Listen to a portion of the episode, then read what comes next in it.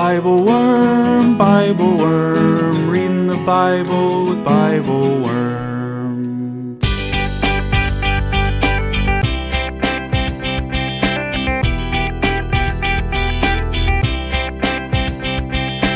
Welcome to Bible Worm, getting to the core of the biblical text. I'm Dr. Amy Robertson, Director of Lifelong Learning at Congregation Or Hadash in Sandy Springs, Georgia. And I'm Dr. Robert Williamson, Professor of Religious Studies at Hendrix College and the founding pastor of Mercy Community Church in Little Rock. We're here every week to discuss the biblical text, both as biblical scholars and as people of faith, one Jewish and one Christian. This week, we read Genesis chapter 21, verses 1 through 3, and 22, verses 1 through 14. The harrowing account of God's command that Abraham sacrifice his long-awaited and much-beloved son and heir, Isaac. In a text that is so fraught by the very nature of its plot, there is so much left unsaid.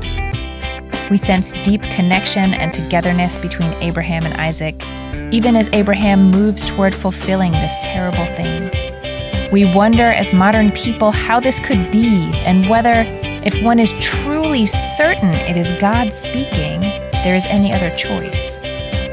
We think we see God changing over the course of this story, leaning farther into the still new territory of a covenanted relationship with just one guy. And we see the stories of so many people we know who deeply love a person who has been rejected by their religious community or doctrine, who are pressed to choose between them. Oh, this text. I could read it forever and never be done. Thanks for joining us.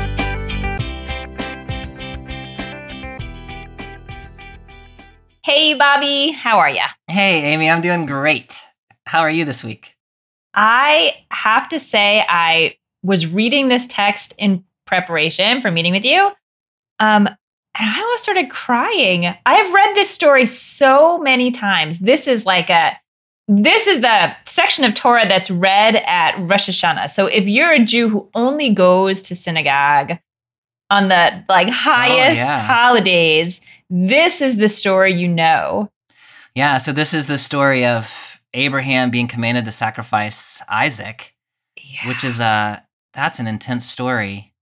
But having read this story every year at sort of different points in my life, I feel like just gives it this, I don't know, depth of emotion that I will try to spare you during this podcast, but this is quite a story. No, it really is. There is a lot of depth to this story in some really complicated and troubling ways. Yeah. And my suspicion is that many Christian readers have rarely encountered this text, except maybe just in their own sort of personal reading. It's not something that we grapple with. And so I think it's interesting, that it's a text that, is key to the rhythm in your tradition and is, totally to the side, totally outside. In my tradition is really interesting. And so the question of, what does that do if it's the text you read on high holidays every year? And it's having that text as part of the active life of the faith. What does it do something important for the faith? I think that's a really interesting kind of question to explore. Yeah. And I will say just one more thing about that, and then we'll dive right in. And it is that this story in the Jewish community, well, I should say Genesis 22. We're going to read a couple verses from Genesis 21 also. Genesis 22, that story about Isaac, is called the Akedah. And you can Google it if you want to sort of get into the world of Jewish interpretation. But if you Google the Akedah Project, it will take you to a website that has tons of videos of people talking about their own experience of this story and how this story lives in their lives and all kinds of resources that are scholarly, but also deeply personal, individual sort of responses to this story. That sounds like a great resource. A lot of good stuff in there. So if we were going to spell that in English, we would spell it Akedah? Correct. Yep. Okay. Yep. So Akedah Project. Yeah, I'll keep you busy for an afternoon. Yeah. Okay, but we're not starting with the Akedah. We're starting with a couple verses in chapter 21. Right. Is there any background that you think we need to know? I mean, last week we read creation. Yeah. And so we've skipped a minute. Yeah, every year the Narrative Lectionary goes from creation story to the Abraham story. And that always feels like a bit of a jump. But this year it feels like a different kind of a bit of a jump because it skips to the end of the Abraham story. Yeah. Or almost the end. And so I think there's a couple things about Abraham in particular that need to be in our heads as we're reading this text. The main one is that in Genesis chapter 12, Abraham is just, I mean, he's just a guy as far as we know. Mm-hmm. We meet him right at the end of chapter 11. We don't know anything about him. And God shows up and gives him what seems to be an unconditional promise that he'll receive land, the land of Israel, the land I will show you, mm-hmm. and descendants who are going to be God's special people. And so there's this kind of freely given promise that God makes to Abraham of these things. And then that sort of promise occupies the whole of the Abraham story up until here. Yeah. How's that going to come to fruition? And so we go through stages of, you know, Genesis 15, God reasserts the promise in a text that we talked about last year and says, no, this kid's going to be your kid. And it's not going to be somebody in your house that belongs to someone else. Yeah. And then there's the whole Hagar episode. Mm-hmm. And then the promise gets reiterated again in 17. Like, no, it's going to be Sarai's kid. Mm-hmm. And so there's been a lot of drama about how is God going to fulfill the promise. Finally, in Genesis 21, where we're starting today, the promise gets fulfilled. And then immediately in the next chapter, as we'll see, the promise is imperiled again. Yes, it's a very, very dramatic story of lineage. And we'll just jump into the story and then we can sort of talk as we go. Let's do it. So we are in Genesis 21, and the first little section is just verses 1-3, and I'm reading from the NJPS. The Lord took note of Sarah as he had promised, and the Lord did for Sarah as he had spoken. Sarah conceived and bore a son to Abraham in his old age at the set time of which God had spoken. Abraham gave his newborn son, whom Sarah had borne him, the name of Isaac. Dun, dun, dun. Dun, dun, dun. I mean, in some ways, this feels like a really sort of like perfunctory little announcement to include in the narrative lectionary. So why do you think this is included in here? Or what stands out to you about these couple of verses? Yeah, I mean, I think the question of why is it included in the narrative lectionary is a pretty good one. And I will say that I poked at the narrative lectionary an awful lot before I tried to come up with a summer lectionary last year. And then I was like, really gosh, it's really hard to do things. Yes. So my guess about why is it in the narrative lectionary is my simple-minded answer is you need to have an Isaac before you can have a story about Abraham sacrificing Isaac. And so they need to have him born before they can go on to the next thing. Yeah. But I think within that, there's some really important things going on. And the main one, I think, is right there in that first verse. The Lord dealt with Sarah as he had said, right? So God does what God says. And then it gets reiterated. And the Lord did for Sarah as he had promised. Mm-hmm. And so this little story, this little vignette right here is about God's fulfillment of God's promises. Mm-hmm. At various points along the way, Abraham had doubted whether God was going to fulfill the promise back in Genesis 15. Sarah had doubted it back in Genesis, 18, yeah. Which I think we talked about. It all runs together now. We've talked about that story maybe 2 years ago now. So the promise has been in doubt, but God keeps promises is kind of what I had to say what's the main point here, that's the main point. What would you say about this little bit of text? Yeah, and I think that's right. I will say I was somewhat taken. I heard your translation is different in the first verse. Mine is the Lord took note of Sarah, and yours was the Lord dealt with Sarah. Yeah, the Hebrew is pakad. It's pakad, yeah, which has this almost, it's the same verb that is used in the beginning of the Book of Numbers when they're counting all the members of all the different tribes, but they count them in a way that seems to be honoring them rather than sort of reducing people to their numbers. It's more like you have a clipboard and make sure everyone, like everyone by their name gets on the bus. And so I love that. I don't know. I love the image of God as someone who is not above the details, is like really in that God'll do the administrative work. Like God'll, make sure that promise is kept. I like yeah. That. I love that. I love that detail about the counting kids as they get on the bus or whatever. Because this, you can think of God in this as just like real big and like working in abstract, and that puts a fine point on it. Like God was paying attention to Sarah, right, and made sure that God did what God said God would do. Yeah, I love that. Yeah, and the text certainly makes it clear after all of the drama that we've had around lineage so far that this child was in Sarah's womb and was Abraham's child. You know, it repeats that a couple times just so you're really clear about the biology of this child. So, is there anything else you want to say about this introduction? I think the only other thing maybe that I would say is that the name Isaac there, Yitzhak, is related to the word for laughter.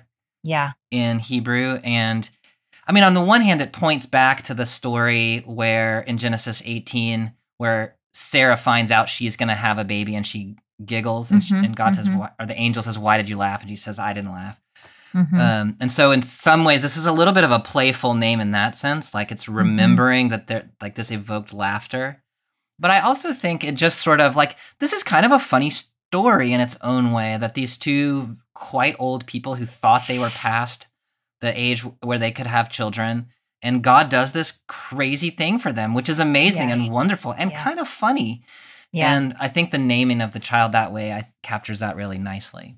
Yeah. No, I love that. And you're right. She gets in trouble in chapter 18 for laughing, but later, you know, a couple verses later here, she doesn't seem to be in trouble for it. She just says, "God has brought me laughter, and everyone who hears will laugh with me." Like it is one of those things that's so surprising that you laugh. Yeah. No, I think that's exactly right. So it's a happy laughter at this point. Yeah. Yes. Yay, the child's here. Things do not stay happy for long, Bobby. Not. No. So we skip the rest of chapter 21, which is very interesting in its own right, but we are not going to talk about it. So I'm going to pick up in Genesis chapter 22, verse 1. "Sometime afterwards, God put Abraham to the test. He said to him, 'Abraham,' and he answered, 'Here I am.' And he said, 'Take your son, your favored one, Isaac, whom you love, and go to the land of Moriah and offer him there as a burnt offering on one of the heights that I will point out to you.' So early next morning, Abraham saddled his ass and took with him two of his servants and his son Isaac. He split the wood for the burnt offering, and he set out for the place of which God had told him. On the third day, Abraham looked up and saw the place from afar. Then Abraham said to his servants, 'You stay here with the ass. The boy and I will go up there. We will worship, and we will return to you.'" I know this is not the point, but I just want to say how much I appreciate that the NJPS keeps the word ass in the translation.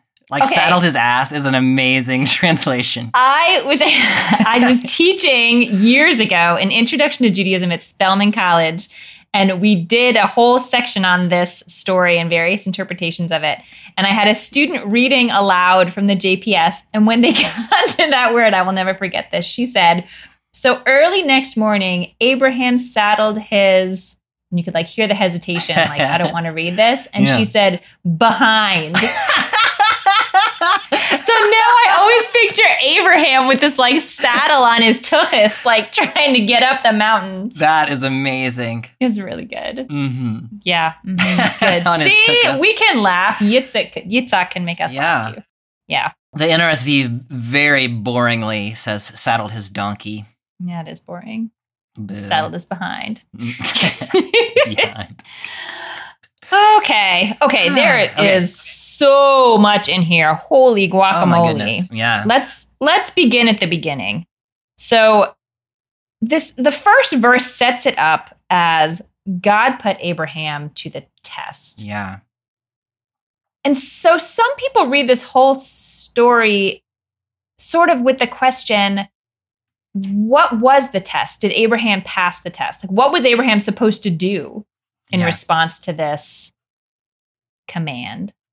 Yeah, I mean, that's a great question. And, you know, in some of my writing, I've sort of played around with that question of what was God, like, what is the point at which Abraham passes the test, which raises the question of, does he actually pass the test at the end? Yeah. To which I'm not sure of the answer, especially at this point in the text. Yeah, yeah. What I would say about that is I don't think that verb, nisa, is intended to mean he put him through an exercise, the outcome of which was already known, right? I don't think God knows what Abraham is going to do, and we'll talk about that more later. And he's actually checking to see if Abraham is going to follow God's orders. Yeah. And I don't think that I don't think there's anything in the way the story is told that tells us at the beginning that God was not actually planning to have Abraham go through with it. Like, we don't know what was in the mind of God, but there's nothing in the way this is set up that's supposed to make us think God already knew that God was going to pull up at the end. Spoiler alert. Right. What would you say about that verb test?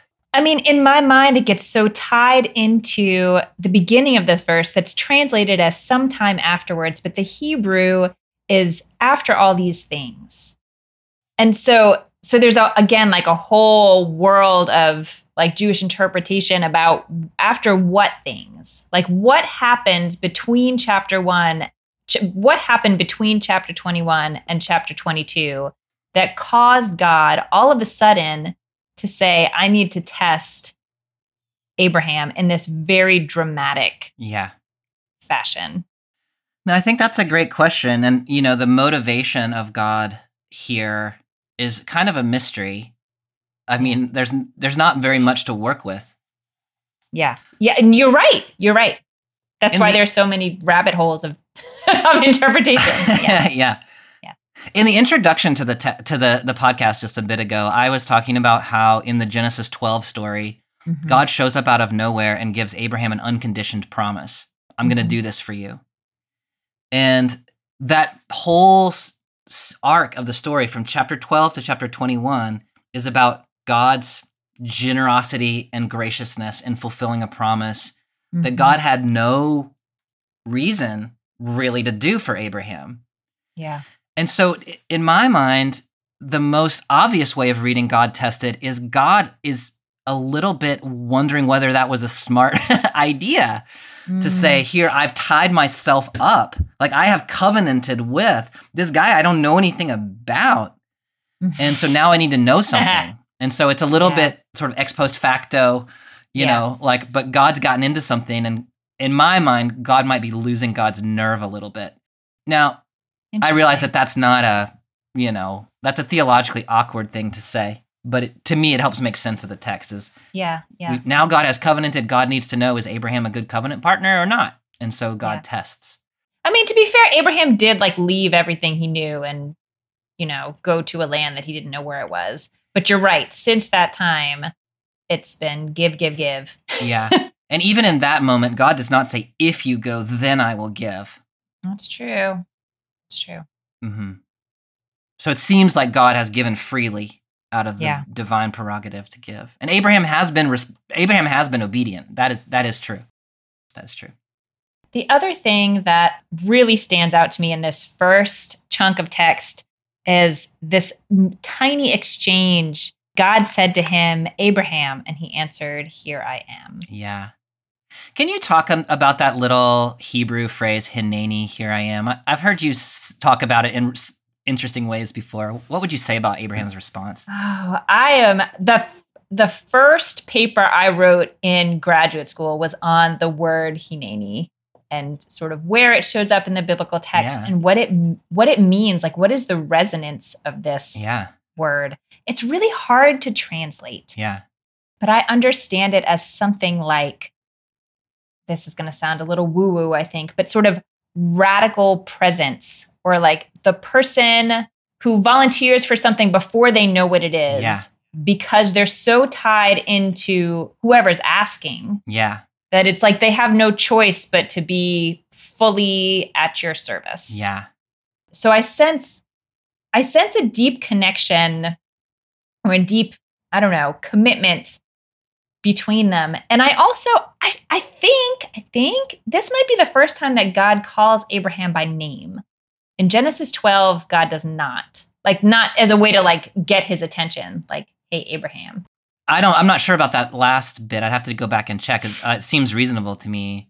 What you're saying about Hineni, I think So here I am is how that is often translated, which sounds like, hey, like, woohoo, like I'm over here. Right. Yeah. Right. Which is not at all really what that means. And, you know, what you were saying, I would almost, interpret that as Abraham says, like, ready or something like that. Yeah. Yeah. The text you were reminding me of is one we talked about last year in the Isaiah 6 story where God says, who shall I send? And mm-hmm. Isaiah says, here I am, Hineni, send me, before he knows what's coming. And so that connection of it's not just a like, I am in front of you, but here I am ready to do the thing that you're about to ask that I don't know what it is.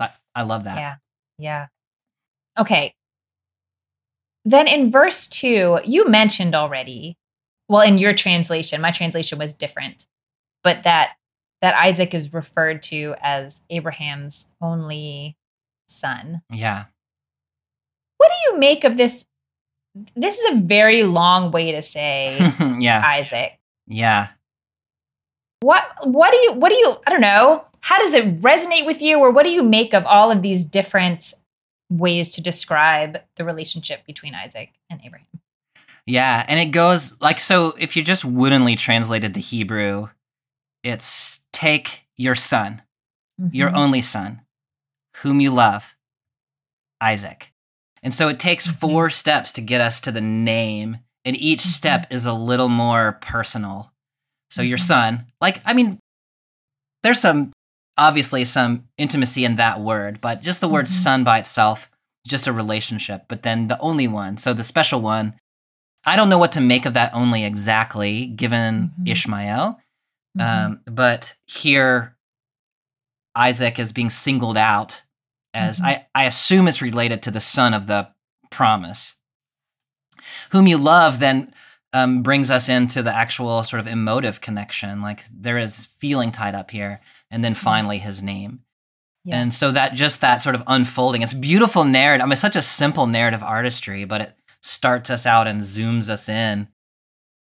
Maybe, one way of thinking about it is maybe Abraham couldn't have handled sacrifice Isaac, right up front, but he sort of needed to dip his toe and then his foot and then his leg into the water. Yeah. Yeah. No, that's a really nice way of reading that. I always think of the Yehidcha, like your only one, that's translated in the JPS as your favored one, is sort of like the way we use the phrase "your one and only." Like it's not necessarily. It's just like your I don't know, your special one. Yeah. But yeah, it gets sort of more and more concrete about what is being asked here. Mm-hmm. And then coming out of that, we get it. Like we have this like sort of slow, intense experience or, exchange, not really an exchange. It's just God talking to Abraham.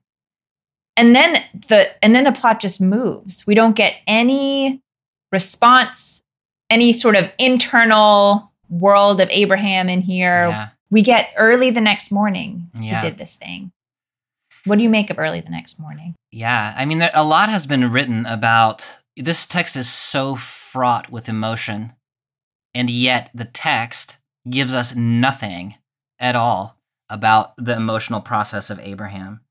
And this sort of discrepancy, it's hard to know what to do with it. Right. One could read it as Abraham's not having an emotional response. He's just like woodenly obedient.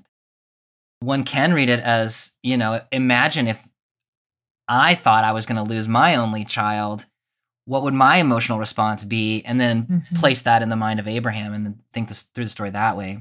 And I don't know what the right approach is. The fact that he's up early in the morning, on the one hand, it sort of makes me think he's not dragging his toes, right? He's getting up to head out and get where he's supposed to go. I also, like it's not in the text, but you could also imagine like the night before I take any kind of a trip, really, I don't sleep very well. Like I wake up every 90 minutes and I'm like, oh, is it time for me to pack my suitcase? And so I always get up early before I leave for a trip because I just can't do otherwise. And so you could imagine this is sort of an anxious night Abraham has. And so he's just figures I'm up. I might as well get up. Right. I've got to go. Mm-hmm. The other thing that occurs to me is, we don't hear anything from Sarah in this chapter. And then Sarah dies in the next parsha, the next section of Torah that we read in the Jewish community. And And so the rabbis read that as when she found out what Abraham was doing, yeah, she died. Yeah. So there could be a reading where he leaves early in the morning so that Sarah can't stop him. Yeah. Oh my God, I would kill him. Can you even imagine? Take Abraham up there myself. Yeah. No, yeah. I think that's such an interesting approach to this text and, you know, that feminist biblical scholarship. But it's interesting that the rabbis already were doing that, you know, 1,500 years ago. Yeah, not quite feminists. Feminist biblical scholarship, trying to think about what is the experience of women who are actually not written about in the text. And so trying to go back and think about Sarah's role in this text, even though she's not narrated here. Okay, so now Abraham has saddled his behind and he goes up with his servants and with Isaac. I'm curious about how you read verse 5. When Abraham says to his servants, stay here, the boy and I will go up and worship and return to you. Yeah. Do you think he believes that? So the question is, has Abraham already anticipated the ending of the story? In which God, he knows that one way or another, God's going to send Isaac back with him? Yeah. Is this a statement of profound trust in God's promise? Or is he lying? Deception. And is he lying? And there are lots of reasons you would lie about this. Yeah. You know? Yeah. No, I think that question is very much alive here. And I think it continues in the next section of the text as well. Yes. And, you know, I don't think the text allows us to settle, which I think is important in its own way. And so maybe the ambiguity in the text could also be read as sort of an ambiguity in Abraham. Like, things have worked out so far.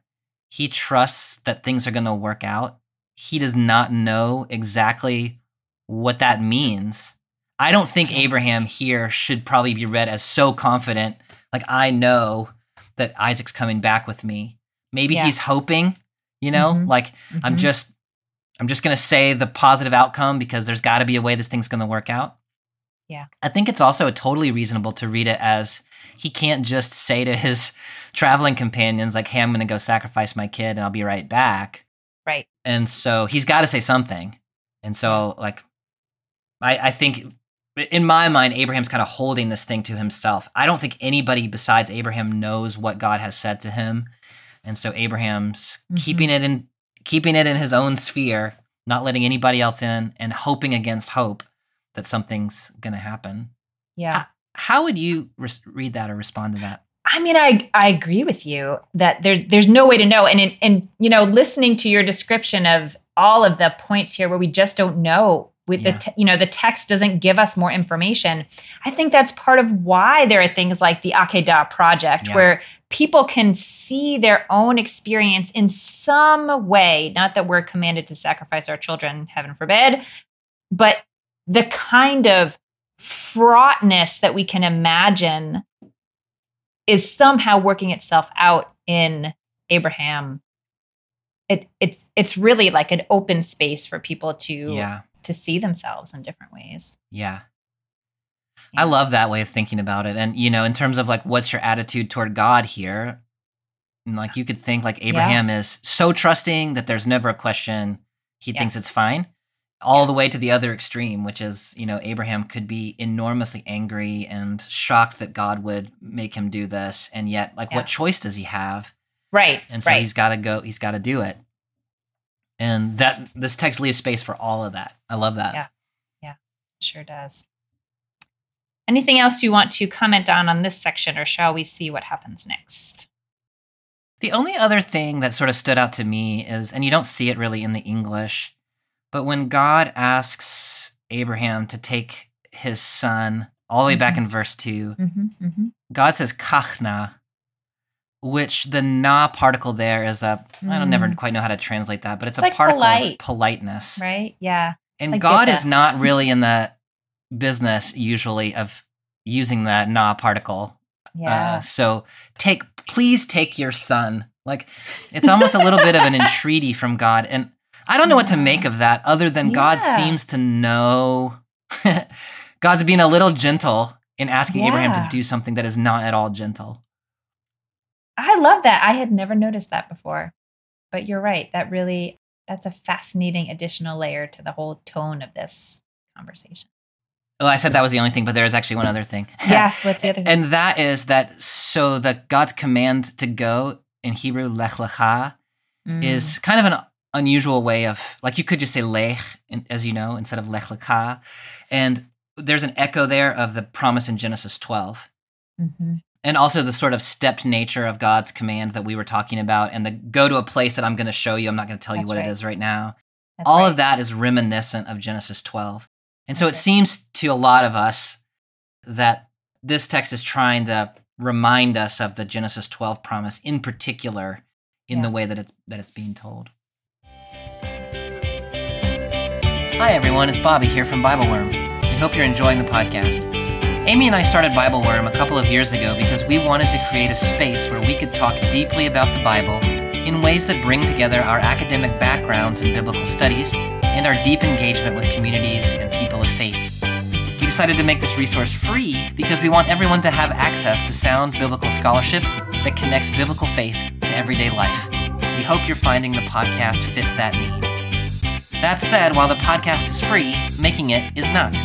Amy and I and the rest of Team Bible Worm spend a lot of time and energy studying, recording, and editing the podcast to make it freely available to the public. If you enjoyed the podcast, and if you find yourself in a position to support our work, we hope that you will consider becoming a Bible Worm supporter for as little as $4 per month. For a bit more, you can also get early access to episodes, weekly liturgies, video Bible studies, join a monthly discussion group, and more. We realize not everyone is in a position to support the podcast, but if you appreciate our work and want to support us, we hope you'll check out our Patreon at patreon.com/BibleWormPodcast for more details. Thanks so much for listening, and now back to this week's podcast.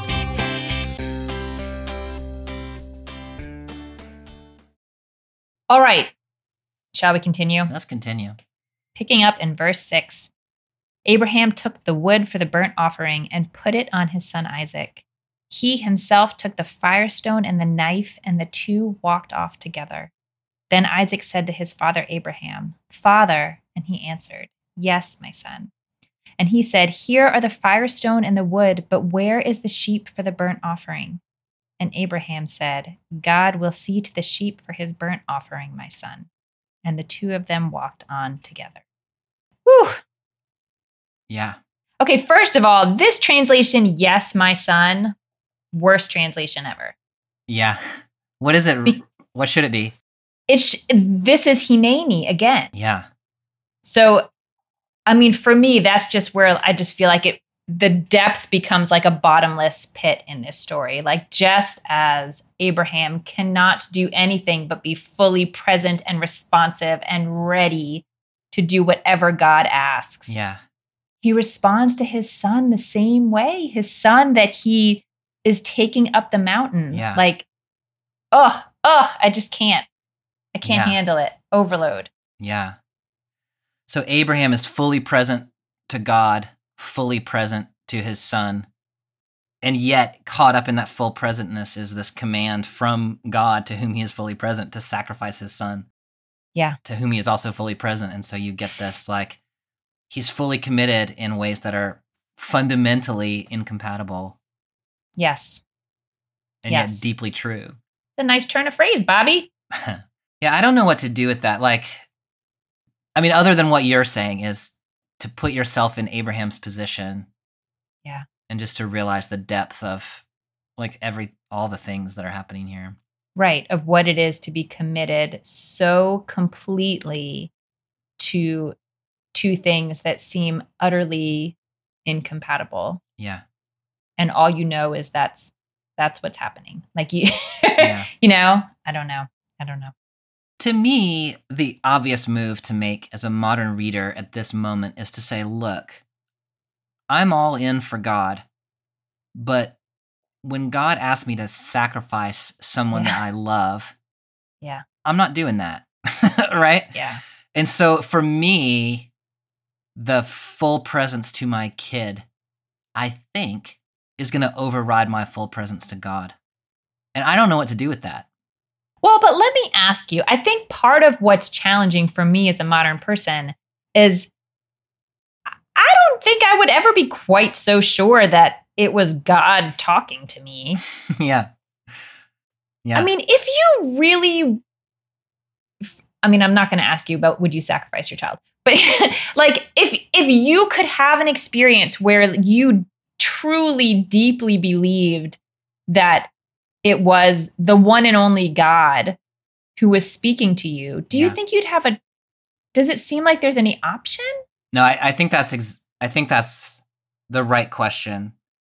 And so then suddenly this relationship between God and Abraham, which has been so generative and so promissory and so oriented toward blessing, is suddenly this kind of overbearing, inescapable power. Like I can do no other, even if I wanted to do other, because God is God and I'm just me.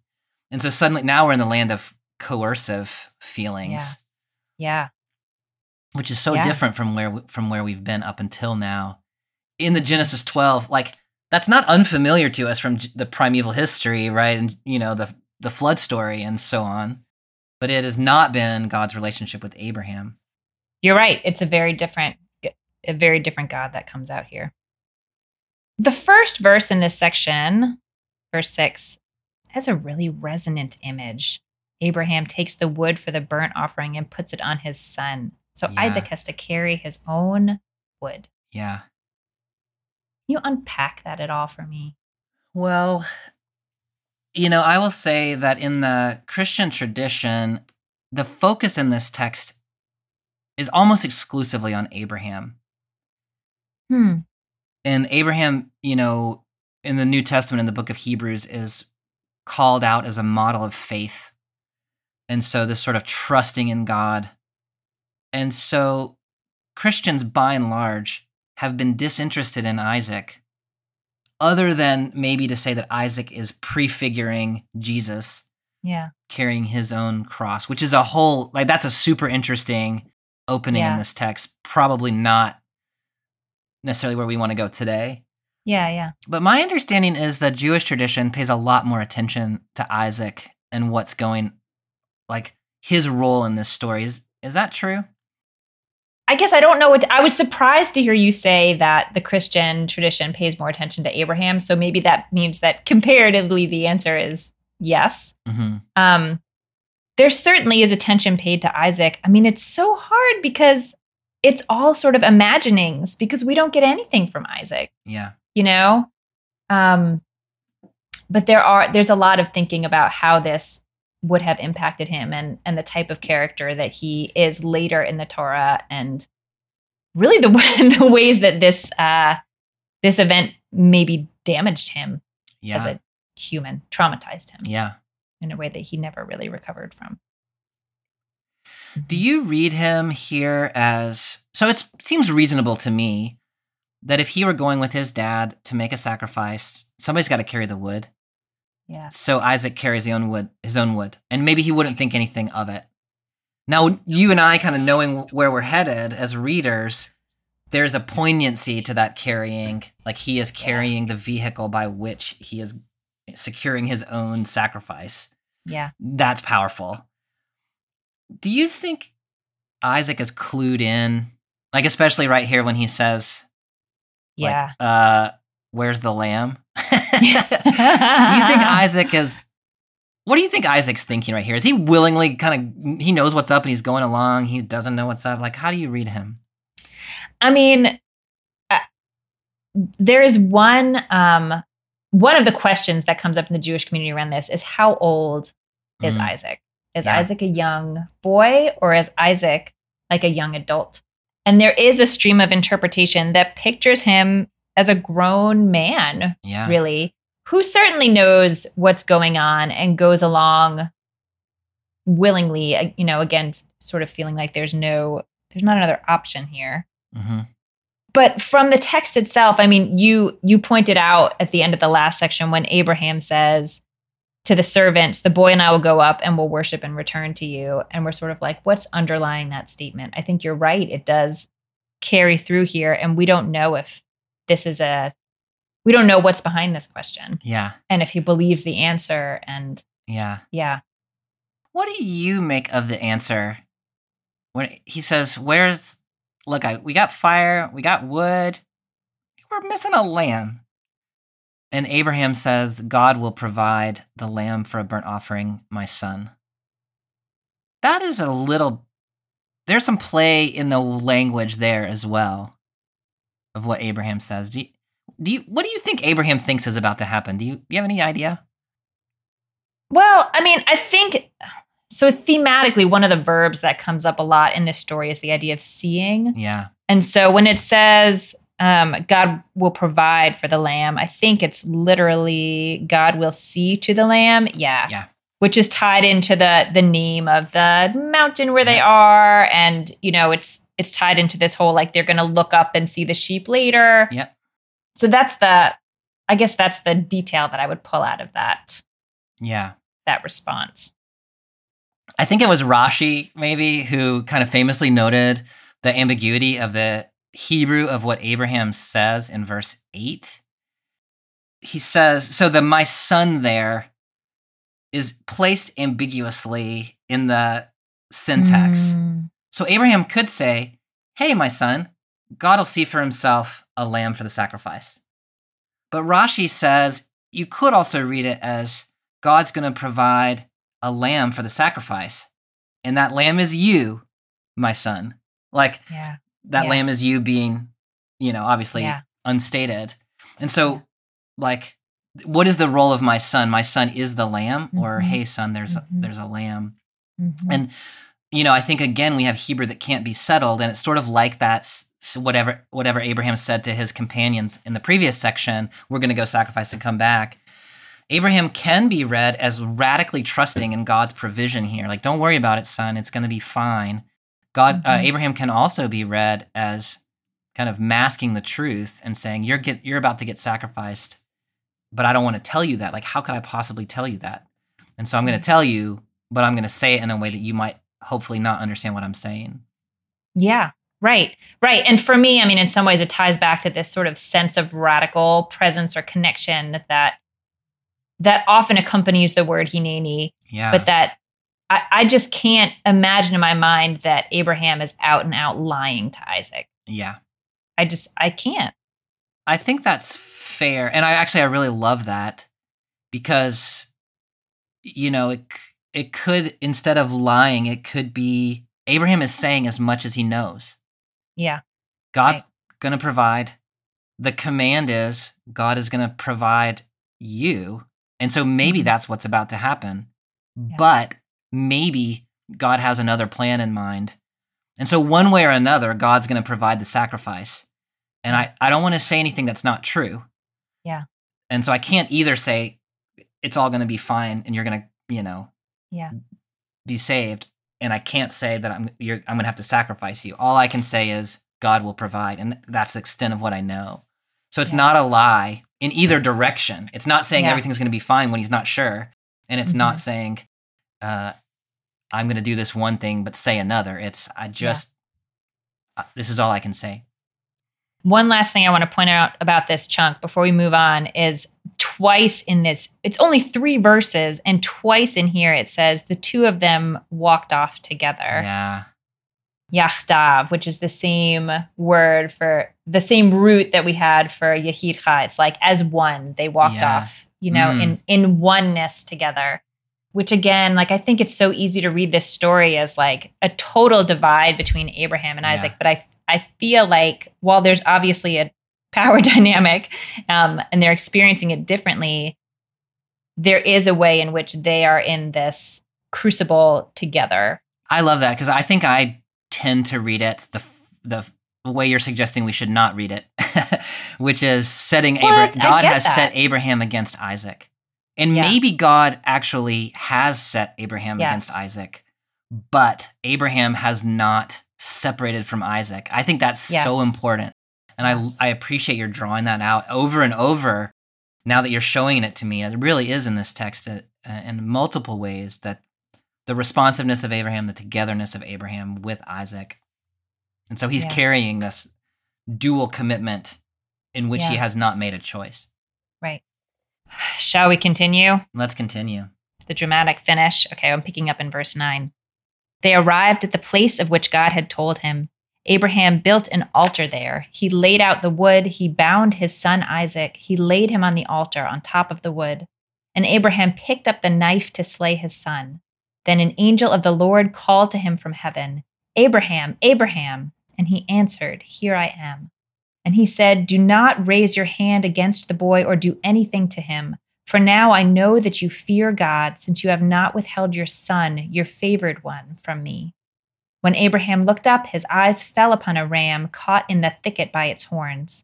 So Abraham went and took the ram and offered it up as a burnt offering in place of his son. And Abraham named that site Adonai Yireh, whence the present saying, "On the mount of the Lord there is vision." Whew. Yeah. Well, if Isaac didn't know what was happening at the end of the last section, he finds out pretty quick. Yeah, he does. He finds out pretty quick in this section. One of the things that is so interesting to me there is, I mean, the narrative pacing of this text has been really fast. It took us 8 verses to get from a command to the top of the mountain. Yes. But that verse 9 is so slow. Yes. Built an altar, laid the wood, bound his son, laid him on the altar on top of the wood. We've slowed down to every single motion is being narrated. And so the text is really zooming us in there in a pretty profound way. Yes, yes. The pace is just excruciating. And I, on the one hand, think of, those traumatic moments in life where it seems like everything slows down, time moves at a different pace. And I also, I think of it almost as, although this isn't really what's happening, Abraham doing everything as slowly as possible. He left early in the morning, but now he really is at the moment where he's got to be wondering. Yeah. He's gone. I love that. He's gone this whole way thinking that something miraculous is about to happen. And now we're so close to the moment where it's too late. Yeah. I've seen some really beautiful and highly varied artwork depicting this moment. And one of my favorite things to look at in that kind of artwork is, who is the picture trying to get you to look at? Yeah. Are you looking at Abraham? Are you looking at Isaac? Are you looking at the ram? Those are really different stories. If they were bound up in a crucible together before this, I feel like at this moment, they're I don't know, they're having different experiences now that Isaac is actually bound to the wood. Yeah, I think that's right. And if you look at our artistic portrayals of this as well, what is Isaac's posture? Yeah. I think it's Rembrandt. I'd have to go back and check my notes, but he painted early in his life and then late in his life. And early in his life, it's a very aggressive, Abraham's holding Isaac down and Isaac's clearly struggling and Abraham's no, I'm going to make you do this. And then the one he paints or draws when he's old, Abraham Isaac's just standing there sort of willingly, and it's very gentle. The relationship is still very gentle, even though there's about to be a sacrifice. And so, we were saying before, this text is wide open in terms of what a reader can, the sense that we can make of it. Yeah, and there's a lot of midrash that about this moment and sort of what happens to Isaac and what happens to their relationship. I mean, after this exchange, they never speak to each other again. Yeah, I mean, the text doesn't say they never speak to each other again, but it never reports any conversation. Yeah, so even though them ever being in the same place again, right? Yeah. Mm-hmm. Even though the sacrifice is called off, they're not okay. Yeah. Yeah. They're not okay. Which is kind of tragic it's tragic in all the ways, but especially when you read it the way you've been reading it, as they are so committed to one another right up until now. And so there's been a real rending of this relationship. Yeah. What do you make of this? Well, I mean, just verse 11 altogether, but there's a repetition of Abraham. Now it's not, his name is called twice. Yeah. And then, of course, he answers again, Hineni. I mean, there's so much going on in there. Because one question for me in verse 10 is, so the narrative pace has slowed. Abraham has picked up the knife. He's drawn back his hand. Yes. But it's the next thing that matters, right? Yeah. Does the hand come forward or not? Is Abraham going to do it or not? And so to me, verse 11 is so interesting because the angel interrupts the test, in my mind, at the exact moment that the test is about to be either passed or failed. Mm. And there's an urgency to it. Abraham, right? Mm-hmm. So like the angels, God, you know, God and the angel are pretty much impossible to separate in these texts. God's a little bit back on the divine heels right here. Like, oh my goodness. Like, wait. Like, stop. Right. I end this game of chicken. Yeah. There's an chicken is exactly right. And Abraham, I don't know. Abraham won the game of chicken. God flinched. That's right. I'm not kidding. Yeah. I mean, I'm sorry I keep bringing up Midrash. I know we try not to do that, but I just can't control myself. I love it. There's a Midrash that between the two callings of Abraham, that he calls Abraham, but it's too late. Yeah. And Abraham kills Isaac. And then they bring Isaac back to life and call him again. Like that Abraham has left the building at this point. Like he is in autopilot. He thinks he has to do this thing. And so it is too late in that Midrash. Well, I mean, it's not too late because, you know, God can bring people back to life. To me, those Midrashim are so interesting because like one way of reading those Midrashim, I think it's James Kugel who talks about Midrash as surface irregularities in the text.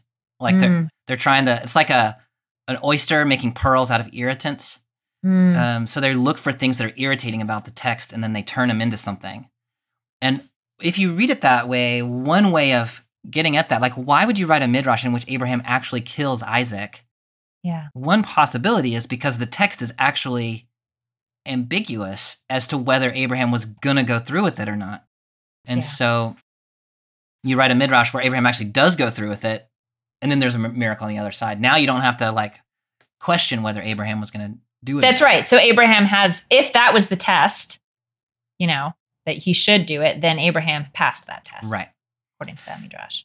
So I think there's an open question here in my mind, and I think in the mind of rabbinic interpreters maybe as well, as to whether Abraham actually did, in the story as narrated, pass the test. Or whether, as you suggested, in the game of chicken, God flinched at the key moment. I don't know if you meant to suggest that, but that's how I take what you suggested. Yeah, I mean, I don't know if I would have quite said God flinched, but I think that's pretty much what I meant. Which makes verse 12 all the more interesting. Yeah. Because God says, okay, don't do anything because now I know that you fear God. So the first question is, did God not already know? Apparently not. Yeah. I mean, this is really Abraham has acted faithfully, but this is the kind of impossible request. Like if we really sit with like the pain of this text and that dual commitment before, and additionally, I mean, we're thinking about the interpersonal commitment between Abraham and Isaac. But remember, the whole reason he wanted this son in the first place was like lineage was your legacy, was your connection to like immortality in some way. And so the idea that after all of this, that child would be gone, God needs Abraham to be willing to put that on the line. Yeah. This text runs square into the sometimes doctrine of the omniscience of God, right? God knows everything in a timeless way. Mm-hmm. If you read the text that way, God already knew at the beginning of the test what Abraham was going to do. Yeah. And so the test was actually not really a test because the outcome was already known. Yeah. But the text does not seem to say that. The text seems to suggest there is a movement in God's knowledge between verse 1 and verse 12 in which God now knows something that God did not know at the beginning. Yeah. And so God tested Abraham because God wasn't sure, and then Abraham did whatever he did and now God is sure. Yeah. So there's this movement, I think, is important. Mm-hmm. Connected to the flinching thing, the other question is, does God actually know? Right. To me, the only way God would know, will Abraham sacrifice Isaac, is if Abraham sacrificed Isaac. Yeah. Abraham didn't. He did everything up until the moment. Right.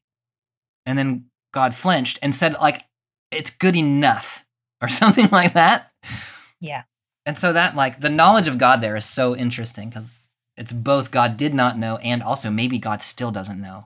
Yeah. And, you know, there's, again, a midrash that, like, this all comes out of a debate between God and Satan, right? Yeah. You know, midrash, right? That Satan somehow, like, at the beginning of the story when it's like after all these things that, or after all these words, it's the same in Hebrew, that there was some conversation where some wicked angel is saying to God, like, Abraham is just in it for the son you promised him. Yeah. You know, he's not really faithful to you. He wants this outcome that you've promised. And so God's basically trying to prove it to the wicked angel. Yeah. Which would indicate that God didn't need proof, but this other angel did. Although one could say, like, why is God proving things to wicked angels? Like, come on, God. Yeah, that actually sounds a lot like the Book of Job, which is kind of fascinating in its own way. But in my mind, there's another surface irregularity which says the midrash has to solve a problem. Yeah. Which is in the text saying there's a wicked angel, but there's not a wicked angel in the text. Right. And so the problem is God is having these opposite impulses. Yep. Kill him, don't kill him. And God is sort of sorting it out internal to God's self. Yeah, that's right. I mean, it is a challenge for monotheism. And especially if you have a monotheism that doesn't have an active sort of evil angel or Satan in it, that you get all these seemingly conflicting behaviors and attitudes that you have to attribute to the same God. So I see why the rabbis wanted to hedge a little bit on that. Yeah. We're getting close to the point where we're going to want to shift into bigger reflections on this text, but is there anything else you want to talk about in this little section itself? Well, I mean, I think we should probably mention the ram, although that verse 13 and 14 sort of seems like a little bit of an afterthought almost, like the drama of the text has just ended. Mm-hmm. But here we have God actually did provide an alternative, which is what Abraham said was going to happen back in verse 8, or maybe what he said was going to happen. And there's a ram caught. And so God still requires a sacrifice, but it's a different sacrifice than was originally commanded. Mm-hmm. I don't know that there's anything very profound to spin out of there, but what do you think? Yeah, I get so caught up in the drama before this, and I'm like, there was a ram. I mean, it's a little weird to me that, like, God still required a sacrifice. Like, was this a test, or was God hungry for something and this was the replacement for it? I don't know. It seems a little bit random to me, unless we really are going back and saying, like, we want the words that Abraham spoke in some kind of faith to be true. And the only way for them to be true is for a ram to appear. No, I think that's right. And I also think one can also read this in light of the later command that one needs to redeem. Like, God has the ownership of the firstborn and one needs to redeem the firstborn. And so this the sacrifice of an animal to redeem the firstborn maybe is in here as well. Yes, for sure. Some people read this whole text as an etiology of animal sacrifice. So the point of the text then becomes something like, you're not supposed to sacrifice people, you're supposed to sacrifice animals. Right. From here on out, we will sacrifice animals instead of people. I don't love that theory, but I know some people like it. Yeah, I don't love that theory either. And I also think that it very much, like, even if that's part of what this text is doing. That's such a flat reading of this text. Yeah. Which, as you've been pointing out, is, like, so rich. Be like, don't sacrifice people. Like, okay, yeah, I mean, great. Okay, and good. Also, I agree with, I agree with your end point. Point taken. Yeah. I do think that the fact that in the end, God does provide, which is what Abraham has said this whole time. Yeah. And that it worked out in a way, like, I don't know if Abraham anticipated exactly what was going to happen or what, but he went as far as he could go, trusting it was going to turn out okay, and it turns out okay. Yeah. I think that's important. So all of God's promises seem to come to positive fruition for Abraham, even though this is a really traumatic story. Yes. Yeah. I think that's right. But certainly they're changed through this experience. Who's the they in that sentence? I would say certainly Isaac is, and the relationship between Isaac and Abraham. Can that be a character in the story? Yeah, sure. And I can't imagine Abraham's not, but I guess I can't point to anything in the text that shows the way that plays out. Yeah. I mean, and Sarah dies. Yeah. To me, the most interesting character in this text is God. And I think God is changed in this text, which is also a heresy. From philosophical, Fantastic. If you're a philosophical theologian. But if you're a textualist, God is the most active character in this whole text. God sets it in action. God keeps it moving. God calls it off. God provides the alternative. Yeah. And God says, I know something I didn't know before. So even at that sort of mundane, I don't know if that's mundane or not, but at that sort of simple level, God has changed in terms of what God knows. Yeah. So I definitely agree with you that people are changed in this text. Characters are changed in this text. And I think it's all of them. God. I love that. And I hadn't really thought about that before. So as we move to a close, is that where you would put sort of the weight of your reading, or do you land somewhere else? I've struggled with this text as, like, I've written about this text, but I have never tried to interpret this text for modern life, I don't guess, because I've been struggling a little bit with how to do it. I did write a little essay about this text, and if you have $95 to buy the book that is published to read the essay, you too could be one of the 12 people who's read this essay. It's in a little book that I published in 2015 called "Imagination, Ideology, and Inspiration." It's a book that's sort of unfolding. The students of Walter Brueggemann are kind of unfolding what they learned from Brueggemann, and so I wrote about this. And so some of the stuff that I've been saying today, about maybe God is the one change in this text and so on. That is sort of what I try to work out in that essay.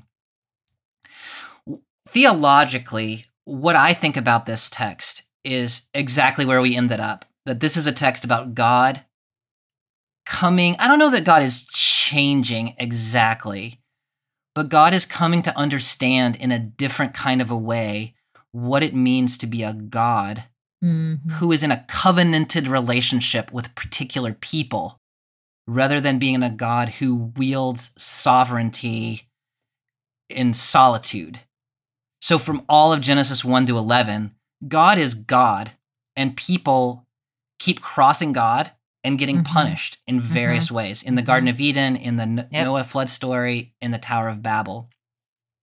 Then God shows up at the end of chapter 11 and the beginning of chapter 12, and commits the divine self to this person, Abraham. And everything's different now, right? God cannot simply, God could have had Abraham destroy Isaac in this text. And then God would have known that Abraham is obedient. And also, the child of the promise in whom this whole covenant has been grounded is no longer. And so the covenant is null and void. And so the covenant requires that God's sovereignty yield to God's blessing. Now, there are other ways of reading this text for sure. But if you think about what that means in terms of what is the relationship of humankind to God? What is the relationship of Israel, who are God's descendants? And what does it mean for Christians who are, in our interpretation, grafted onto that original covenant? What does it mean for us? And it means that we have a God who is both sovereign and also a God who is deeply gracious and committed to us. And we experience both of these sides of God, I think. And when you read the Hebrew Bible and you read the New Testament, God is both of those things in various complicated ways. And I think what this text says is, at the end of the day, God's graciousness toward God's covenant partners wins out. And if covenant partners like Abraham and maybe like us are willing we can play a game of chicken with God in which God flinches. Mm. That is, God has to take us seriously. Even though God is still God and we're still us, we are now covenanted partner that God cannot simply do whatever to. I mean, presumably God could, but not and still be a covenanted God. Yeah. I think that's pretty profound. And this text in which Abraham seems to, at the beginning of the text, to be in a coercive relationship where he's being forced to do things because he can do no other. By the end of this text, that relationship has shifted. Yeah. And now Abraham has not exactly the upper hand, but has a hand in the relationship. Yeah. And I think that has profound implications for the way we live out faith today.